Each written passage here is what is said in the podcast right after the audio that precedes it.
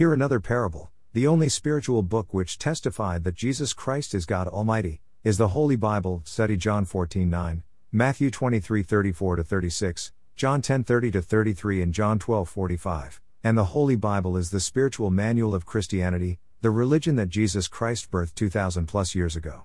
The other spiritual books of the so called Abrahamic religions did not even reveal that Jesus Christ is the incarnate of God, not to talk of being God. They, the spiritual books, also denied that Jesus Christ is the Savior of mankind. Now hear this.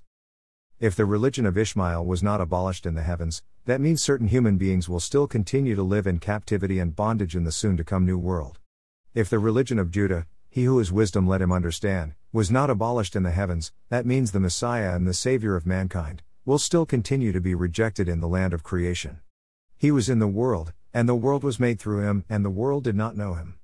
He came to his own, and his own did not receive him. John 1 10 11. And if the Messiah is rejected again in Canaan, how can he then do the works of restoration as God come Son, in order for the land of creation to receive the tabernacle of God? Study Revelation 21 1 6. Now hear the conclusion of this parable. God is one, in accordance with the Word of God as contained in the spiritual book of the only true monotheistic religion on earth, John 10:30 refers. Jesus Christ is the one God, he is the Father, the Son, and now the Holy Spirit.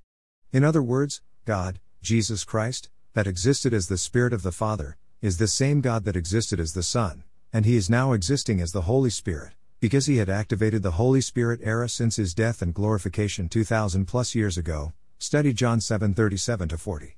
Jesus Christ will therefore live as Holy Spirit forever and ever, in agreement with his prophecy 2000 plus years ago. For I say to you, you shall see me no more till you say, Blessed is he who comes in the name of the Lord. Matthew 23:39. Titus Aramagono Edito.